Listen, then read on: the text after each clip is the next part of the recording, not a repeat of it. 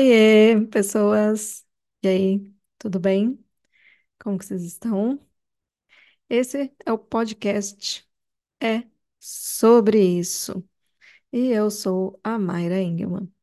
Se você quiser saber, né, qual que é o objetivo desse podcast, te convido a ouvir o trailer, tá lá no comecinho do canal. Se você quiser saber um pouco mais sobre mim, né, eu te convido a ouvir um episódio, né? Rola aí a lista de episódios que chama Comece Aqui. E uma outra possibilidade é você me visitar também no meu Instagram, maira.engelman. E também no meu YouTube, né? Que se você buscar por Mayra Engelman, você também encontra. Bom, vamos lá. Hoje eu quero falar sobre crise. Foi muito interessante porque conversei hoje, né, com com um paciente que está passando por um momento, né, de crise e senti de falar hoje sobre crise.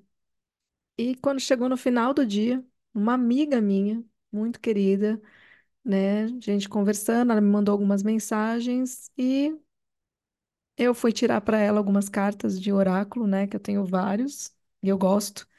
E muitas vezes algumas pessoas entram em contato comigo, né, principalmente né, amigos, amigas, e às vezes eu sinto nesses momentos de tirar uma cartinha para eles, né, ou para elas. E eu tirei para ela, né, uma cartinha de um oráculo e saiu a carta da crise. E na hora eu olhei e falei, gente, né, o que que é a sincronicidade? Né? Não sei se todos aqui estão familiarizados com esse termo, né, que é sincronicidade. Em algum momento eu posso falar um pouquinho mais amplamente sobre isso. Mas basicamente, a grosso modo, é quando a gente começa a perceber que realmente nada é por acaso. Não existe aleatoriedade na existência, né? Você, quando começa a entrar num processo de estar desperto no seu dia a dia, de presença, você começa a perceber que as coisas todas fazem sentido juntas, né? Ou seja, existe harmonia. Que, aliás, foi um outro tema que eu pensei em falar hoje, olha que interessante. E no fim eu trouxe ele para o meio da crise. Que delícia trazer harmonia para o meio da crise. Porque na minha aula de canto hoje, né, eu conversei com meu professor sobre isso, né, sobre as definições de harmonia, eh, melodia e ritmo. E é muito interessante, né, que a gente conversou sobre harmonia, ele falou, é, harmonia é o contrário do conflito, né, harmonia é um conjunto, né, um conjunto de, de notas que a gente consegue, né, arranjar de uma maneira que se torne harmônico. Ouvir o som a partir da combinação dessas notas. Enfim, e eu tinha pensado em falar um pouco sobre isso e no fim, né, eu acho que sincronicidades de novo, né, a harmonia é sempre bem-vinda, né, a busca pela harmonia é bem-vinda diante de um momento de crise. Então eu acabei, né, lendo, né, tendo um, tirando uma cartinha para essa minha amiga, né, de um oráculo que eu já trouxe algumas vezes, né, no meu Instagram, que é o oráculo das deusas, que eu gosto muito, né, e eu vou ler o textinho que aparece, né, para cada carta tem como se fosse uma poesia mesmo. E eu achei bem interessante, né, essa aqui tá aqui colocada para o tema crise. E depois a gente entra um pouco, né, para entender de que forma que eu, a partir das minhas experiências, do- da minha clínica, do meu conhecimento dentro da área também de psicanálise, né, mas não somente, como que eu consigo enxergar esses momentos de crise e como que eu acredito que a gente pode lidar da melhor maneira com eles, tá? Crise. Nós a agarramos, arrebatamos você, achatamos você. Somos aquele lugar selvagem e caótico, aquela aresta pontiaguda, ponto que ativa os seus medos, o ponto de onde não há retorno, o ponto onde tudo pode acontecer. sempre pedimos a sua morte ou capitulação total. Você não pode passar além de nós, passar ao largo ou sobre nós. Você tem de nos enfrentar e atravessar. Somos o rolo compressor cósmico, lugar da maior oportunidade. Nós somos a crise. Cara, esse texto é incrível, incrível, incrível, porque é exatamente sobre isso, né? Quando ele traz aqui, né, esse lugar da morte, né? A crise é um momento de morte. E ela acontece o tempo inteiro. E hoje mesmo, não por acaso, mais uma sincronicidade, né? Em algum momento do dia que eu fui ali, de vez em quando eu entro ali no Instagram rapidinho, dou uma rolada rápida no feed para ver se tem algum conteúdo interessante para compartilhar com vocês. E apareceu uma imagem que era um círculo. Metade desse círculo estava escrito crise, e na outra metade, né, da, da flechinha indicando, né, a continuação do círculo, intervalo de crises. Essa imagem eu achei ela muito interessante, né? Porque ela nos diz que a verdade é que a vida toda a gente está de uma forma, né, total ou parcial envolvidos em processos de crise. É como se assim, a vida é um momento de crise para nossa evolução. E quando a gente entende dessa forma, a gente entende também que a vida é repleta de oportunidades, porque a crise nos abre a possibilidade de enxergar as coisas de outras maneiras. Porque diante de uma crise, a vida vira a gente do avesso. Eu falo que é muito comum, né, as pessoas no processo analítico, em algum momento, que normalmente é um momento que eu adoro, as pessoas chegam no, no, no- na sessão e falam: Mayra, eu não sei mais quem eu sou. Eu não sei mais se eu gosto do meu parceiro, da minha parceira. Eu não sei mais se eu estou trabalhando com o que eu gostaria. Eu não sei mais se eu gosto realmente de andar de moto. Eu não sei mais se eu realmente gosto de cozinhar. Eu não sei mais se eu queria estar trabalhando em tal lugar nesse período. Eu não sei mais se eu queria ser mãe. É nesse momento que a gente vê a crise diante de nós. Quando a gente perde o chão, quando tudo aquilo que de alguma forma parecia que estava nos dando segurança, até um certo conforto, deixa de funcionar. É realmente aquele lugar de puxar o tapete, né? Que a vida vem e puxa o tapete. Ela te tira da situação confortável. Para quê? Para que a gente cresça. Então, quando a pessoa está desperta, quando a pessoa entende a crise a partir desse prisma de um lugar de oportunidade, a potência de amadurecimento a partir das crises que a gente experiencia são gigantes. É gostosinho? Não. Mas vai acontecer o tempo inteiro e só aqueles que não estão anestes- anestesiados é que vão poder usufruir da oportunidade que essas crises nos apresentam. E nessa conversa com essa minha amiga, né, sobre crise, hoje eu trouxe para ela uma analogia que eu gosto muito quando eu penso em crise. E quando eu me observo nas minhas crises.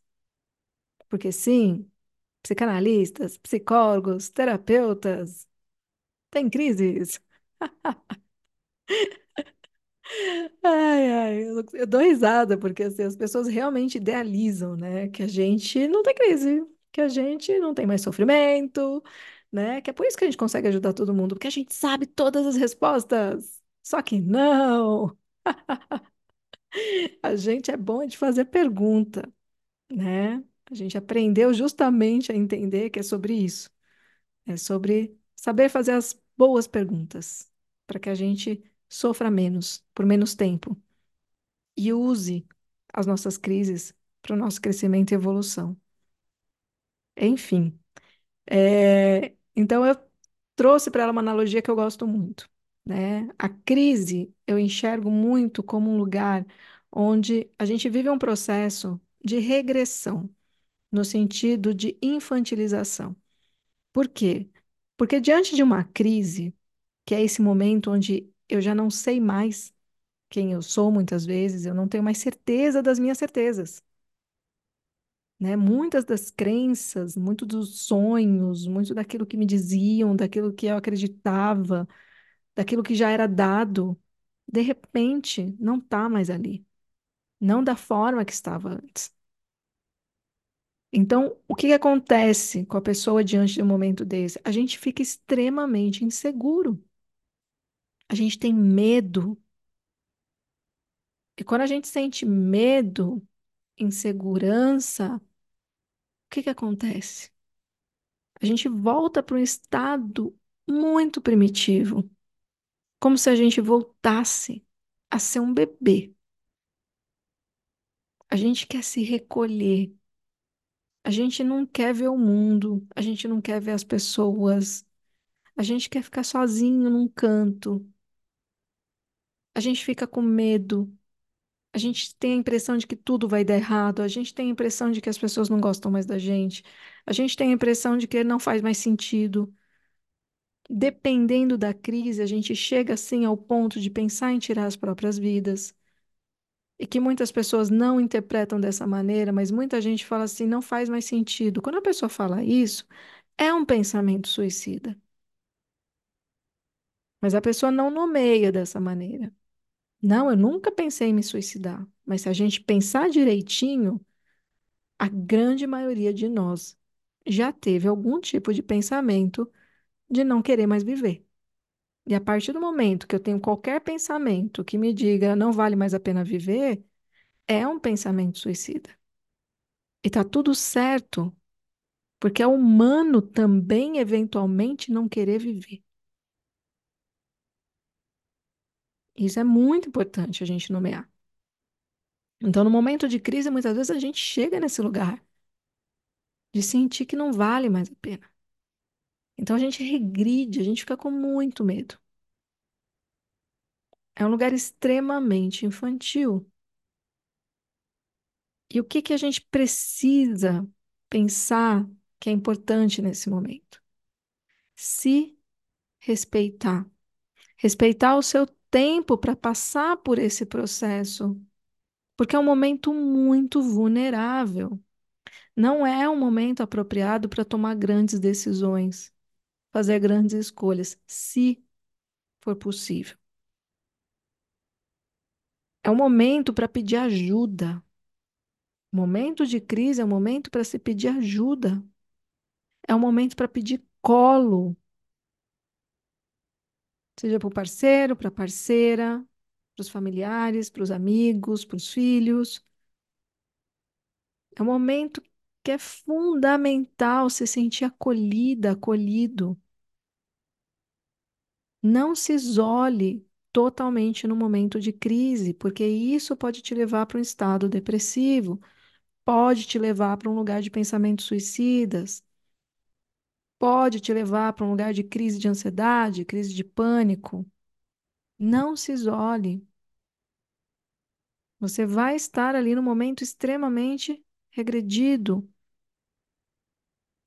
como um bebê, e um bebê não fica sozinho, um bebê não pode ficar sozinho.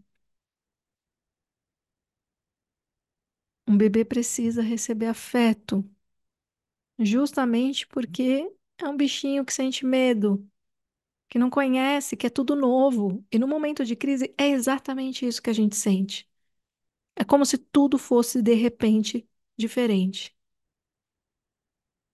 Como se a gente precisasse que as pessoas dissessem para a gente quem somos nós, onde nós estamos, para onde nós poderíamos ir, quais são as novas possibilidades.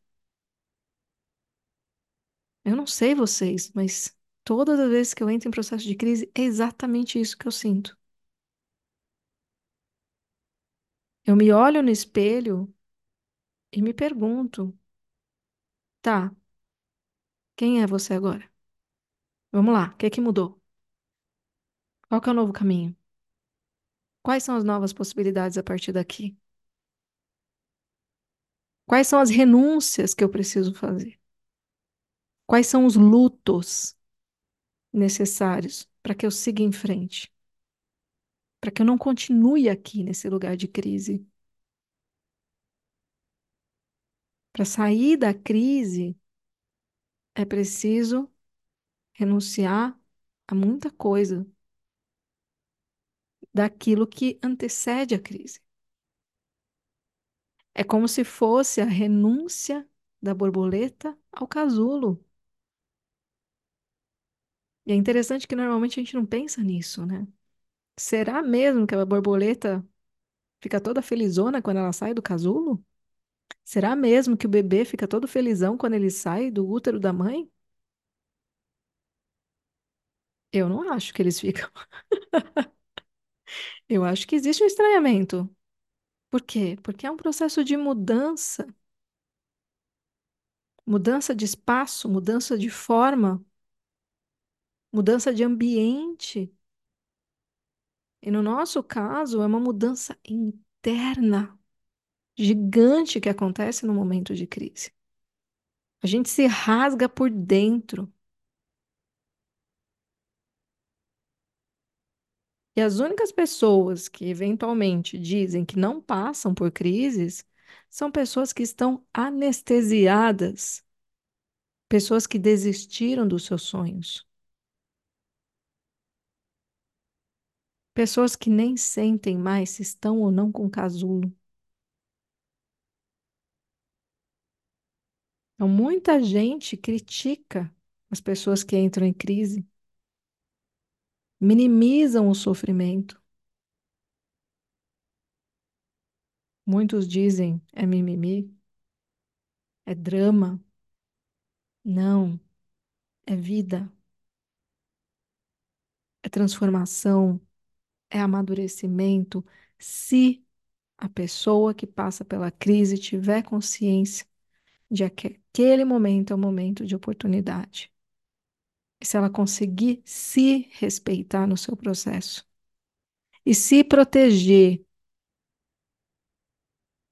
porque assim como a gente pensa no bebê, nesse lugar que a gente vai para esse lugar regredido, infantilizado, frágil, vulnerável, o bebê, ele não fica em contato com muitas pessoas quando ele nasce.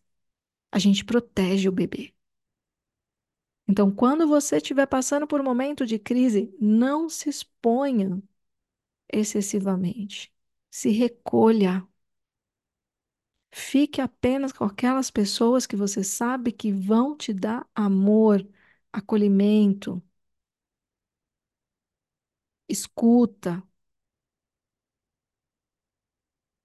paz, harmonia.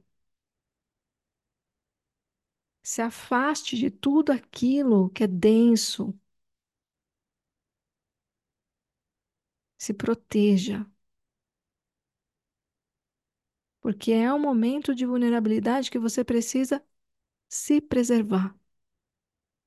Não ficar sozinho, sozinha. Mas ter pessoas que vão ali te nutrir naquele momento. Nenhuma semente brota se ela estiver num, num ambiente que não é apropriado para que ela brote. Então, diante de um processo de renascimento, o seu solo, aqueles que vão cuidar desse solo são pessoas extremamente importantes e que precisam ser selecionadas a dedo. E quanto menos, melhor. Quanto menos pessoas souberem da sua crise, melhor. Para que você possa passar por esse processo e, enfim, transformada, transformado, renascer. e surgir novamente no mundo, nesse outro lugar. Porque é isso que a crise faz com a gente. Ela coloca a gente em um outro lugar, subjetivo. Os nossos pensamentos mudam. A base dos nossos pensamentos, que são as nossas crenças, também mudam. E isso é desenvolvimento humano. É maravilhoso. Mas, sim, é um processo doloroso. Mas que passa. Mas não precisa passar por isso sozinho, sozinha. E aqueles que dizem que não estão vivendo nenhuma crise, despertem. Provavelmente vocês estão anestesiados. Seja com remédios psiquiátricos, seja com bebidas, com drogas ilícitas, com trabalho em excesso, com vícios, compulsões, enfim. As pessoas que não percebem que estão passando de tempos em tempos por períodos de crise não estão despertas. Não estão fazendo uso dessa vida de uma forma rica, produtiva. Então despertem. E para fechar, eu vou ler. Ah, tem um- uma frase muito conhecida do Freud, Freudinho, que eu acho ela linda para falar sobre isso, né? Mas eu, eu ia usar ela num outro episódio, mas eu posso usar ela várias vezes porque essa frase ela é incrível, né? Porque Freud diz: quando a dor de não, de não estar vivendo for maior que o medo da mudança, a pessoa muda. Essa frase, para mim, resume o que é a crise. É exatamente nesse momento, né? Quando a dor de não estar vivendo, ou seja, o sofrimento porque você percebe que você não está vivendo a sua vida, você não está sentindo mais. Quando essa dor for maior que o medo de mudar, que o medo da mudança, que o medo de sair do casulo, a pessoa muda. Esse é o momento da crise. E agora, para encerrar mesmo, né, eu vou ler um poema que é maravilhoso. Uma vez eu acho que eu vi uma interpretação. Gente, quem foi que fez essa interpretação? Eu não lembro, mas ele, ele é lindo esse poema, né, do, do Carlos Drummond de Andrade, que chama Consolo na Praia. Ele fala assim: Vamos, não chores. A infância está perdida, a mocidade está perdida, mas a vida não se perdeu.